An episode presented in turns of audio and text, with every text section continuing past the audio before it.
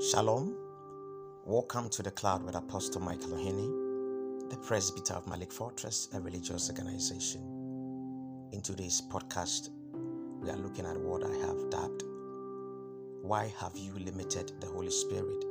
Why have you limited the Holy Spirit? The Holy Spirit is the life of eternity. The proof that Jesus left behind is the Holy Spirit. That Holy Spirit is our proof.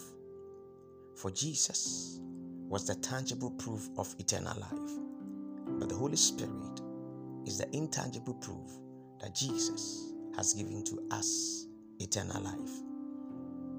It is the proof that Jesus has given to us eternal life. So the Holy Spirit is the proof that Jesus has given to us eternal life. So the Bible says in John chapter 7, 37 to 39, in the last day, that great day of the first, Jesus stood and cried, saying, If any man thirst, let him come unto me and drink. He that believes on me, as the scripture has said, out of his belly shall flow rivers of living water. But this he spoke, he of the Spirit, which they that believe on him shall receive. For the Holy Ghost was not yet given, because that Jesus was not yet glorified. Hallelujah. The Holy Spirit is the intangible proof that Jesus has given us eternal life. The church will never see the glory of God as they continue to limit the Holy Spirit. We are the glory of God. When we limit the, the Holy Spirit, where is our glory? But if you uplift the Holy Spirit, then you will see His glory, for we are His glory. You can never do anything without the Holy Spirit because you have limited Him. You can never do anything. It is, it is the, not the church that is sick, but the people in the church that are sick. If the church is for sick people, won't they recover as long as they go to church? So Romans chapter 12, verse 2 says, And be not conformed to this world, but be ye transformed by the renewing of your mind, that ye may prove what is good, that which is good, acceptable, and the perfect will of God. The healing is the healing of the mind. Majority of people in the church have sickness of the mind. The church is a place built by God to receive healing of the mind. So, what is the essence of going to church if people don't receive healing in their minds? What is the essence? People go to the hospitals to recover, but in the church, people are not recovered. This recovery is the sickness of the mind, sickness of the mind, mental sickness is of the mind. Why do you go to church? I ask you this question. What is the essence of the church if people cannot receive mental healing? The leaders themselves, they have problems. People go to church empty minded, and instead of them to come out of the church full of wisdom, they go empty and come back empty. There is no difference between the person who go to church and the one who doesn't go to church. The, the sickness is the sickness of the mind. So Acts chapter 17, verse 11 says, These were more noble than those in Thessalonica, in that they received the word of God with all readiness of mind, and searched the scriptures daily whether those things were so. That the churches are sick, the churches are weak. Look at the messages pastors preach these days empty messages, no revelation, no refresher courses there is no power of God in their messages. Messages that do not tell you who you are and walk as such. Messages that tell you you are sick and not that you are cured. For, for, for you to, to, to cure physical sickness, you need to cure your mind first. Hallelujah. So Romans chapter 8, verse 5 to 6 says, For they that are after the flesh do mind the things of the flesh, but they that are after the spirit, the things of the spirit. For to be carnally minded is death, but to be spiritually minded is life and peace. The, the pastors cannot cure you from that mental sickness, for they themselves are sick. Or somehow, be careful the messages you listen to and swallow into your spirit, for the messages are like food you take in. Listen to messages that will cause your spirit and body to grow well, that will cause your pneuma and your soma to come together. Do away with messages of food that will malnourish your spirit.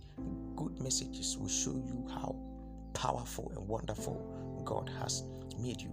Romans 11:34 says, "For who has known the mind of the Lord, and who has been his Counselor, the most poisonous food you eat is not the physical food you eat, but the wrong or weak messages you feed your spirit man with.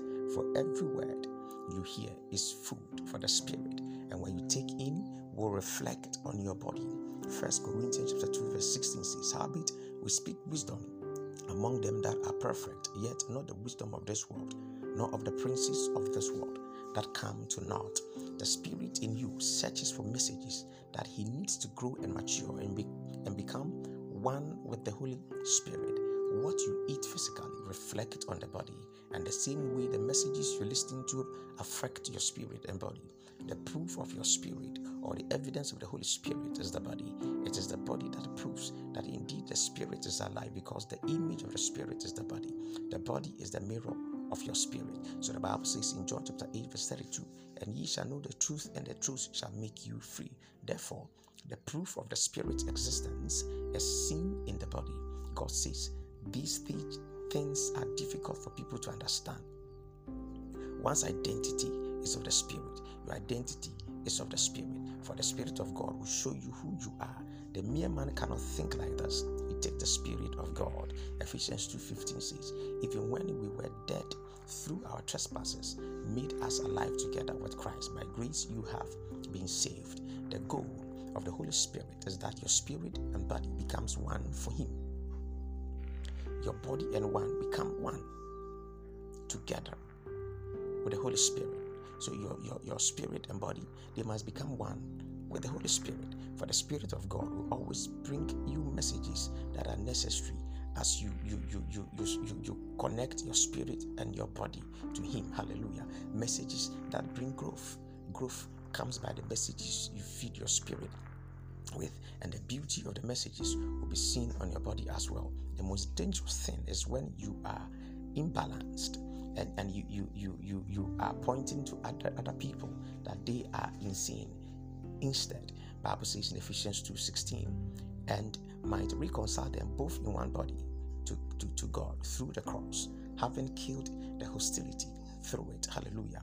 Most pastors or men of God are not in the right kind of kingdom mind because they don't know the move of the Spirit. Don't do good because you, you want to enjoy eternal life after death. It is wrong. Eternal life is here with us. Eternal life is speaking to us through uh, through the Spirit because our spirit do not understand spiritual things. Our bodies cannot reflect it. The question is, if you don't build up your spirit as a believer, why do you go to church? Spiritual growth is not determined by how long you pray. Proper communication is when you talk to God and He in turn speaks back to you one on one. Hallelujah. If you seek the Holy Spirit, He will build you up and make you strong. The babies will always be babies, but the grown up will seek things that are of his or her level and standard.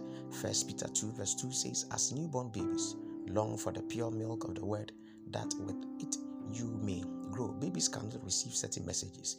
They will abuse it. Babies go for prophecy and warfare prayers. Babies cannot receive deep messages. Maturity is not about how long you have been born again or stayed in the church.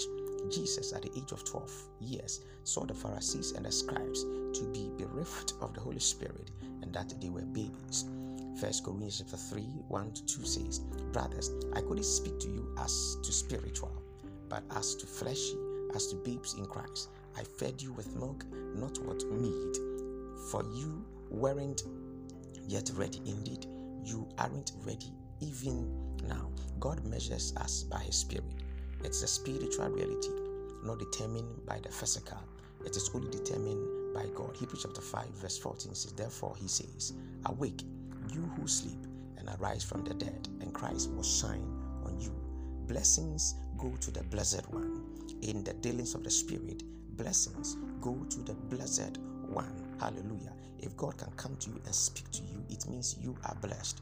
If God can come to you with fresh revelations, updated, updated revelations, progressive revelations, that it simply means that you are blessed. And that is what God expects from every one of us that we have new revelations from the Spirit. Hallelujah. So, what is the essence of training someone to become a secular in the church? It is your responsibility to allow the Holy Spirit to train you. The Holy Spirit is the agency of the Spirit of man. He's at work in us now. So don't limit the Holy Spirit you have received from Christ Jesus. Thanks for listening to this podcast. Walk in this consciousness. Shalom.